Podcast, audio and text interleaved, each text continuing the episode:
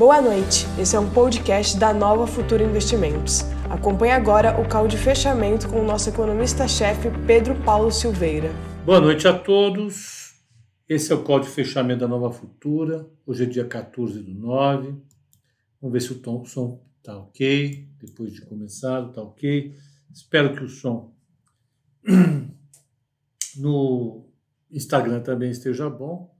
É, só vamos um, esperar um pouquinho para ir entrando mais gente no Instagram e a gente poder efetivamente chegar lá. Um segundinho que já vai. Ah, já começa. Então já vamos lá. Que arrependimento não ter comprado Oi na sexta-feira.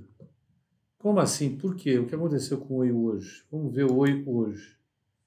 Vamos ver o que aconteceu com o Oi. A turma da Oi não tem jeito. É super 13,5% de alta. Hoje saiu um relatório. Olá, Fernanda. Hoje saiu um relatório da.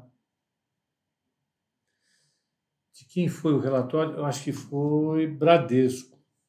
Foi do Bradesco.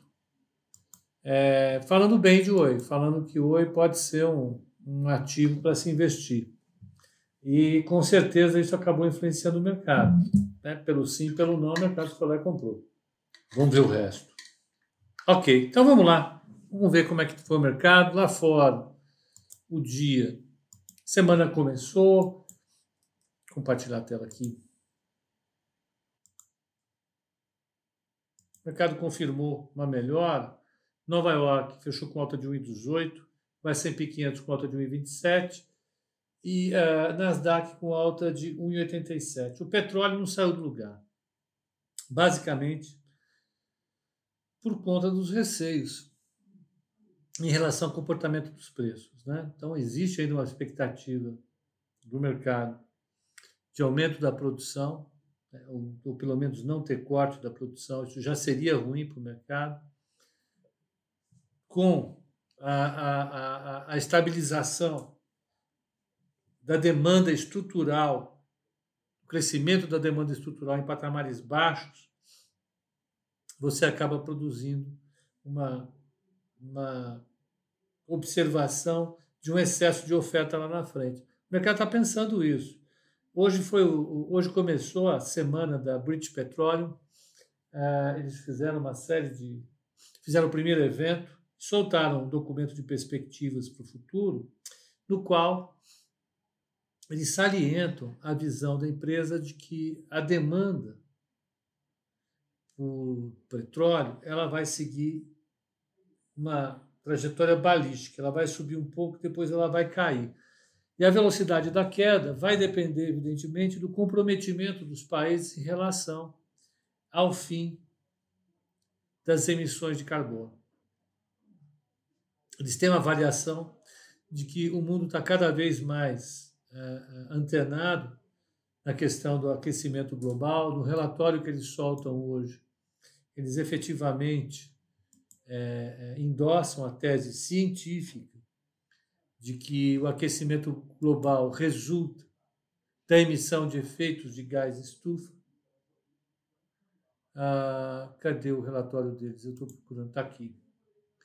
E, e olha, uma companhia de petróleo hein, já foi titular de um dos maiores desastres ambientais, que foi a ruptura de uma sonda é, no Golfo do México, que causou um estrago monumental, se eu não me engano, em 2010, eu acho.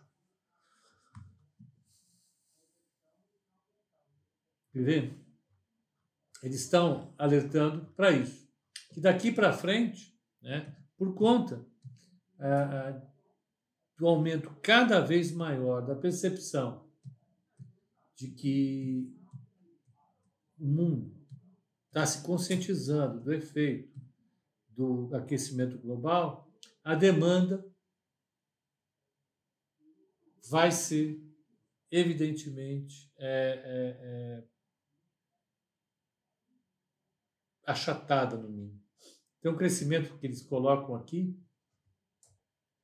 ah, ah, em que eles projetam para 2050 um nível de demanda de energia crescendo a uma taxa próxima de 2, 3% ao ano de 2018 a 2050, mas pode ficar achatada e, portanto, cair o consumo per capita de energia no mundo se as pessoas passarem de fato a, a usarem menos energia para fazer as suas coisas, ou seja, houver algum tipo de, de reação ao aquecimento global.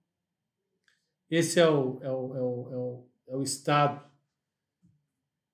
é, é, é visto pela, pela, pela British Petroleum. Ela fez um quadro em que ela fala sobre a queda do PIB dos países no mundo como resultado do aquecimento global. E os países da África, da, da, da, da do Oriente Médio, da Índia e, e, e da parte da Indonésia, é, da Índia, ali, ali embaixo, na, na parte da é, China, Vietnã, Vietnã, Laos, Camboja, aí desce, pega toda a Indonésia, Filipinas, todas aquela, aquelas ilhas, a queda é de 11% no PIB total. É, na América Latina, que vai do México à Argentina, lá embaixo, até o Ushuaia, a queda de 7% do PIB. Nos países avançados, exceto Canadá e Rússia, a queda é de 3%. E o efeito zero para Canadá e Rússia. Tem territórios muito grandes e são populações pequenas, então o efeito é baixo. Mas esse é o efeito do aquecimento global sobre esse crescimento dos países. Então você pode ver que vai haver empobrecimento relativo das pessoas. Mas o que eu queria mostrar era outra coisa aqui. Ah, eles estão fazendo uma projeção de crescimento do consumo de energia né, é, com base numa simples questão. Quem que fez com que o aumento de energia subisse? Energia baseada em efeitos de gás estufa, que é o greenhouse.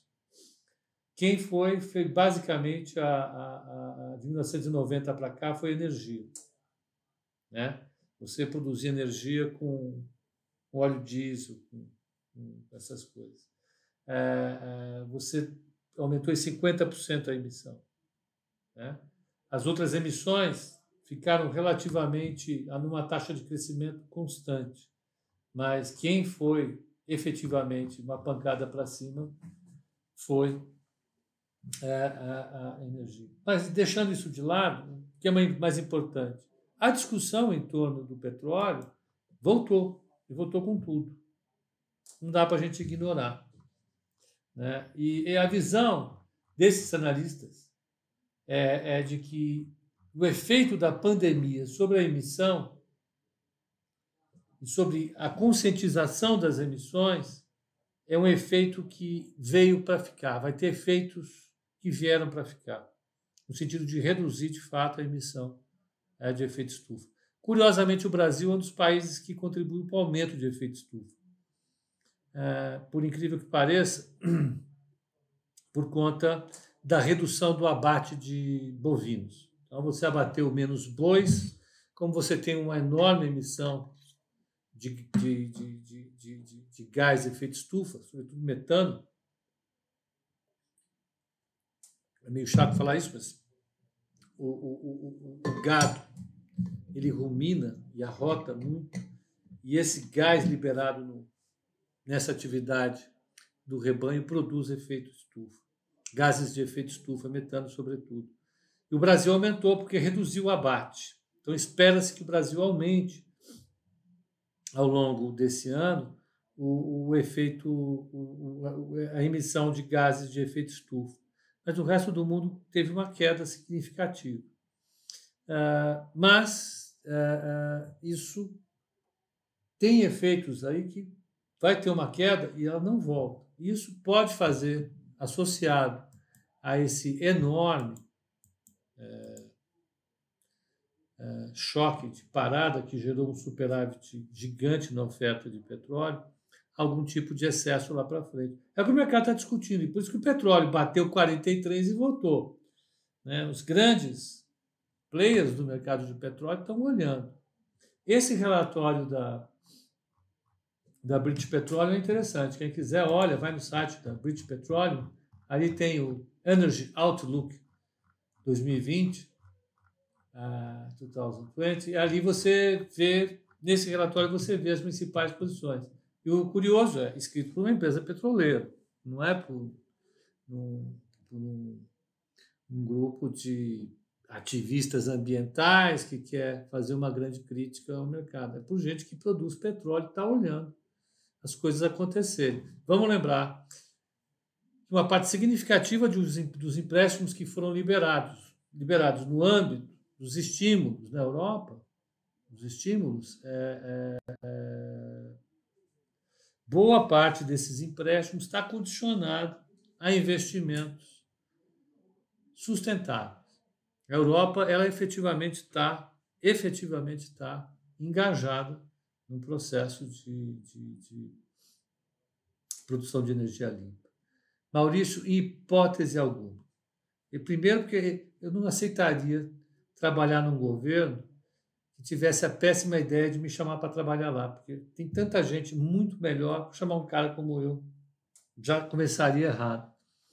Né? E depois, pelas complicações, eu não tenho perfil para isso, não tenho competência de jeito nenhum. Né? Isso não aconteceria jamais. Mas vamos lá. É, é, então, é, petróleo é a única coisa que ficou efetivamente pendente para a gente olhar o que está acontecendo com muita calma daqui para frente. Né? a gente tem que efetivamente prestar a, a ideia, a atenção nesses movimentos, porque a oferta de petróleo ela pode entrar no, nesse, nessa golfada que a gente já viu é, é, alguns meses atrás. O petróleo afundar, de repente, sem perceber por quê. Então, é, vamos prestar atenção nisso. Foi o que segurou o mercado aqui um pouco mais no Brasil. É, então, aqui no Brasil, como é que foi o Ibovespa? Então, vamos pegar os outros indicadores antes de passar, porque eu não falei deles. Vamos falar do risco. Ó. O VIX caiu, está 25,85, foi legal. Então nós tivemos setor de tecnologia andando, Nasdaq andou, industrial andou, Dow 30 andou, todo mundo andou, Europa. Não deu tempo de a gente falar aqui, ficou no 0 a 0, mixado, e as taxas de juros, taxa de juros dos Estados Unidos também não mexeu, 0,67, 0,68 está ali dentro do esperado. Então os indicadores de risco externo se comportaram muito bem, as bolsas mais otimistas na recuperação, animadas inclusive com a volta do game da, da AstraZeneca, Oxford, que voltaram a testar, a fazer os seus experimentos a partir de hoje, novamente. Né? Nos sustamentos, vamos torcer para eles correrem do ritmo que tem que ir, evidentemente, mas liberarem essa vacina logo. Ah, então, lá fora, o mercado andou bem, nos Estados Unidos, aqui andou bem. Ah, ah, vamos ver como é que foi o Brasil. Ó, Brasil, São Paulo ficou acima dos 100 mil pontos de novo, ufa. Ibovespa fechou a 100.274 pontos, com 1,94 de alta. O dólar caiu quase 1%, caiu 5,2698, caiu 0,95. Ah, a taxa de, de juro para 2027, que é um indicador de risco importante, caiu fechou a 6,95. A taxa de juro, o mini índice, fechou a 100.170, 2% de alta. E, por fim, o mini dólar WDO fechou a 5,273, com 0,89 de queda. Ambev tem uma pancada para cima hoje, ela também estava amassada, né? Jogava perto de 12 reais de novo, ela subiu para 12,57. Calorão, São Paulo fazendo 37, 38 na Paulista. Eu ia tirar uma foto para quem não acreditasse. Na Paulista, hoje, que é uma região alta, que é pouco arborizada, e com muitos prédios, muito concreto, mas de qualquer maneira, 37, 38 graus. Eu desci para dar uma andada, eram duas da tarde, rachando o, o chão. 37, 38 graus não acabou o inverno ainda. O inverno só acaba daqui a 10 dias. Né? Hum, então a Ambev tinha que subir. Petro uh, caiu 0,73 por conta do petróleo, essas dúvidas Vale caiu 0,16. O Goldman, a Goldman soltou um relatório hoje uh, falando que ela acredita que o minério de ferro vai voltar a cair para o patamar de 80 80, 90 dólares a tonelada no ano que vem. Deixa eu ver se é isso mesmo. Calma. Eu estou falando de lembrança, que foram todas as informações hoje que eu fiquei lendo o relatório o dia inteiro.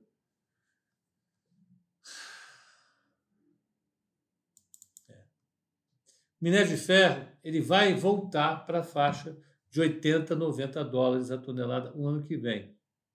Ela está em 130 dólares hoje, um pouco mais a tonelada do minério de ferro com teor de pureza 62%, ela deve cair para 80, 90 dólares. Isso deixou o mercado preocupado, mas é absolutamente inútil essa preocupação, porque todo mundo já tinha isso na cabeça. Hoje, você tem é, é, o minério embarcado para a China, é, diminuiu bastante, está voltando agora o tráfego de, de minério de ferro para a China. É, só deve voltar ao normal é, daqui a um mês, dois, né? e, e vai, portanto, voltar a normalizar é, a curva de oferta e de demanda ali por janeiro, fevereiro do ano que vem, que quando ele cai para a, a, a faixa de 80 a 90 dólares que a Goldman está estimando. Mas ainda assim, ainda assim, isso é muito importante, a, a, a estrutura de resultado da, da, da Vale está super reforçada. Né? A Vale continua muito descontada em relação às, às concorrentes globais, a Rio Tinto, a América, a BHP. Ela continua gerando um caixa enorme e os indicadores de endividamento dela estão afundando. Se ela continuar desse jeito, em um ano ela paga a dívida dela. Esse exagero. Né? uma coisa exagerada. Então, é, é, o Goldman, apesar, Goldman, apesar de ter feito essa, essa, a, a, essa observação, de tirar o petróleo dessa faixa de 120 petróleo, desculpa, o minério de ferro dessa faixa de 120, 130 dólares, jogando para 80, 90, a empresa ela tem uma, uma, uma recomendação super positiva no mercado. Então, né? Deu um susto hoje, mas, por favor, não se assustem. A Vale ela tem muito para andar ainda. Né? Ela tem um, um upside grande se ela for comparada às suas peers, às suas concorrentes globais. Então, voltando. Petro caiu 0,73, Vale caiu 0,16, Bradesco subiu 0,83. Vamos pegar maiores altas do índice. Ações Brasil, altas do índice. Ó. Não, isso aqui está errado. Altas do índice, por favor, meu amigo. Aqui. A maior foi Estácio, 8,25. Por que Estácio? Por causa da compra, a, a disputa pela compra da Laureate. Né? Então, FMU, FIAM, uh, IMB Morumbi, a de Tallinn, né? Toda a empresas de aí você tem faculdade de direito, tudo no Sudeste. Ela tem quantos alunos? Deixa eu pegar aqui. Eu anotei tudo isso. Deixa eu só abrir meu caderno de anotações. Para o pessoal que está no Instagram não dá para ver, o pessoal do YouTube dá. Então, a, a, a Laureate ela recebeu uma oferta total de 3,8 bilhões de reais por parte da vai dar cera. A cera ofereceu. E a Estácio avisou que vai mandar uma contraoferta em relação a isso. Né? Vai concorrer, não largou o osso. Ah, desse, dessa proposta da CER, a ideia é 1,7 bilhões em cash, mais 1,5 bilhões em ações da nova empresa. E a Lauriette ficaria com 44% dessa empresa. Qual é a vantagem do negócio? A Ser ela dobra a base de alunos dela, praticamente, dobra, mais do que dobra, vai para 455 mil alunos, no total que ela tem hoje de 188 mil. Ela ia virar a terceira maior empresa do setor. A Cogna é a maior hoje, está com 921 mil, e a Estácio com 633 mil alunos. Tudo isso em termos de alunos. Alunos. Desses, dessa aquisição, 1.175 vagas vêm de medicina, né, que é um curso caro. 10 mil reais um curso de medicina hoje. Pelo amor de Deus, hein? Ai, meu Deus do céu. Isso, olha. Bom, vamos lá. Eu vou tirar aqui. O que está acontecendo, hein? Não vai. Isso é bom porque a, pra, no caso da cera, a combinação ia ser interessante, porque a cera não tem nada aqui, a cera está no norte, está no nordeste, ela viria com uma concentração, ela viria com mais gente para o sudeste. Então, ela teria, né? ela teria uma, uma, uma abrangência nacional. A Estácio ela tem muito mais dinheiro, né? e ela não precisaria tanto, tanta pirotecnia para diluir os americanos no, no, no, no, no, no negócio. Né? Ah, o risco maior do CAD é porque essa, essa compra precisa ser aprovada pelo CAD.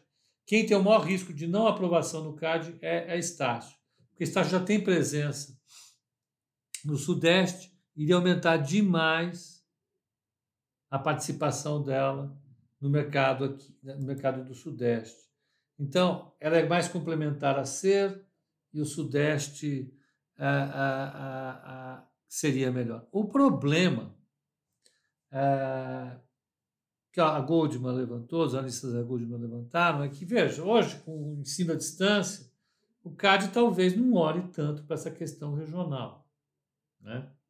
Mas o mercado, alguns acreditam que o maior risco de CAD hoje está com a Estácio e não com a CER. Né? Ah, o que, que pode não ser tão bom assim? Então, primeiro, ao olhar para Estácio, olhar para ser e sair comprando ser porque vai ser bom para ela, presta atenção, porque, ah, porque tem uma cláusula que ainda dá o direito até o dia 13 de outubro para a Lauriette aceitar outras ofertas. Enquanto que ela pague 180 mil reais, que é nada, ela pode abrir mão do contrato. Mas é um negócio caro para ser. Tem que olhar isso, é um negócio caro. Hoje, uma medida importante que nós utilizamos é o Enterprise, Enterprise Value. Enterprise Value é o valor da empresa, a relação do Enterprise Value com o EBITDA. É o valor da empresa, é o valor do capital que está operando na empresa em relação à geração de caixa dela. E qual que é o valor total que está operando para a empresa? Qual o capital que está operando para a empresa? É o valor de mercado da empresa mais a dívida dela, o valor de mercado da dívida dela, que é a dívida. Hoje, a SER ela tem uma relação enterprise value e EBITDA de 7,2, 7,2 vezes.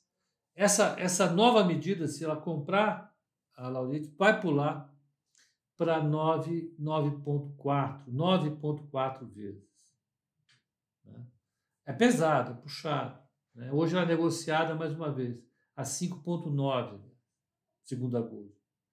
A, a Estácio, hoje ela tem 8,2. Se ela subir para 9,4, não é muita coisa. Então, em tese, seria melhor financeiramente para Estácio comprar do que para para ser. Né? A Lauriette tem 267 mil alunos, é uma operação gigantesca, né? Ah, mas olha, para vocês terem uma ideia, do Enem, se você pegar o Enem, olha que dado interessante. Ah, das três, quem que tirou, qual o percentual dos alunos que tiraram nota acima de 4, 4 ou 5, a nota máxima do Enem é 5. Quem que tirou nota acima de 4 no último exame do Enem, que é 2018, 2020? A Laureate, 42% dos alunos. Nascer, 20%. E na Estácio, 21%. Significa, portanto, que 80% dos alunos da SER tirou nota abaixo de 4, tirou 3 para baixo. Menor ou igual a 3. E na Edux, a mesma coisa. Então, além de elas estarem preocupadas em comprarem tickets maiores, elas podem estar preocupadas também em melhorar um pouco a qualidade do portfólio deles, porque o resultado está muito ruim. Né? Não sei, na hora que você vai olhar uma empresa, para você, uma, uma, uma, um indicador qualquer, para você prestar o vestibular, você pode usar o Enem como, como régua para medir para onde você vai. Se você tem uma, uma, uma faculdade que 80% tira 3 para menos, você pode não querer ir para ela. Né? Você tem uma outra que 60% tira de 3 para menos. É bem menos. Você prefere ir para ela. Então, comprar a Estácio, a, a, a, a, Lauriette, pode ser uma, uma, uma, um upgrade para essas empresas. Então foi o que mexeu no mercado hoje. Né? Vamos ver como é que cada uma delas fechou de alta. A gente acabou de ver aqui. A Estácio fechou com 8,25 e a Ser, vamos pegar a Ser, vamos ver com quanto ela fechou de. Não. Olha lá. Ser. 10 e 21. As duas subiram. Quer dizer, uma tem que subir, a outra não. A outra tem que cair. E dependendo, e dependendo do preço que for pago, vai ser ruim para todas. Né? Então, é, é, por isso o cuidado que o Pactual falou, ó, tomem cuidado. Ah, Gol, 7,79 de alta, Cielo, 6,98, Azul, 6,36, saíram, saíram dados do empréstimo que o BNDES vai fazer para as empresas de aviação e eles foram avaliados como positivos. Lojas americanas que a gente falou mal hoje de manhã. 6,31, BR Mall 6,12, Hering 5,59 e Guatemi 5,54. Agora, quem está subindo é o uh, Reopen. Lembra? Tem dois tipos de ações. Stay at home, são as empresas que se beneficiam da continuidade da quarentena e das dúvidas em relação à segunda onda. E as outras que se beneficiam de reabertura, reopening. Então, pumba, na sexta-feira o reopening tinha caído, né? stay at home tinha subido e hoje Stay at Home caiu e Reopening abriu, subiu. Então, olha lá. Gol azul é Reopening, o pessoal voltando a viajar.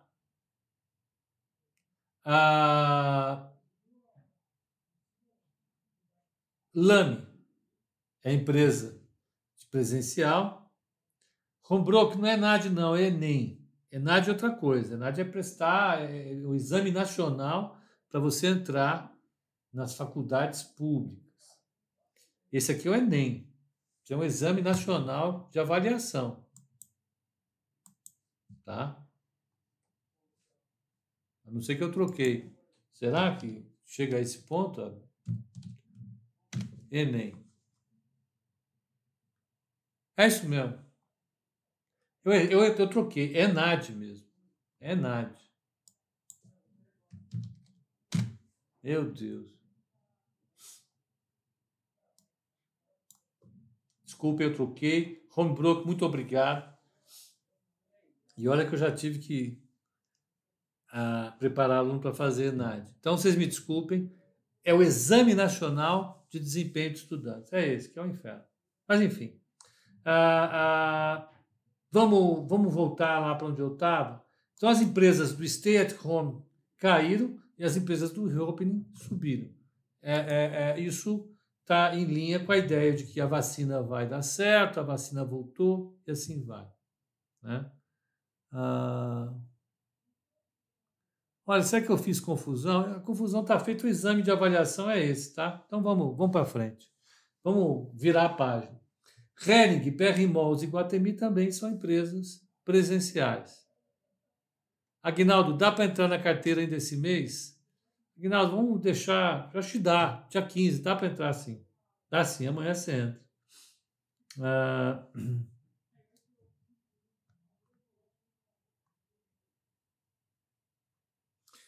Perguntaram se essa ação está na carteira. Não, não está na carteira, não. Não ponho, é, ações de educação, eu só pus a Cogna, por causa da tese de reopening e stay at home, eu pus e tirei. Foi rapidinho. Tiro curto. E quedas do índice. Vamos pegar Brasil, quedas do índice. Baixas do índice. Vamos lá. Prio caiu em 41, já está no índice agora.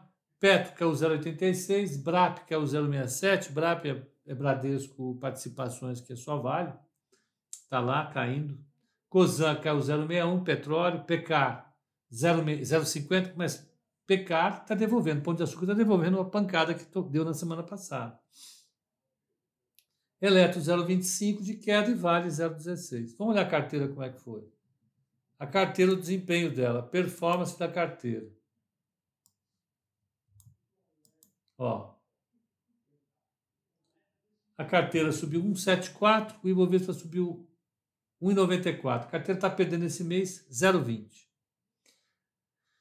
Esse, hoje ela perdeu 0,20 do Ibovespa. No, no, no mês ela está perdendo 1,09, o Ibovespa está subindo 0,91, então ela está perdendo 2% da carteira. No ano, a carteira está com, com, com 15,87, o Ibovespa está caindo 13,29 ela está dando um alfa de 29,16.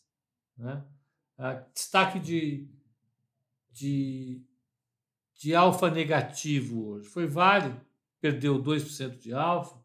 Ah, Cosan perdeu quase 2% também. Cosan no mês está perdendo 11%. Via Varejo no mês está perdendo 10%. São os destaques negativos da carteira desse mês. Ah, Petro perdeu 2,86 e Bradesco perdeu 0,77. Destaques positivos foram Via Varejo, 0,34, uh, B3, 2,89, Magazine, 1,17, VEG ficou no 0 a 0 e Cirela subiu 2,07. No mês, inclusive, ela está com 2,07 de alta. Hoje ela subiu 4% em termos absolutos. Né?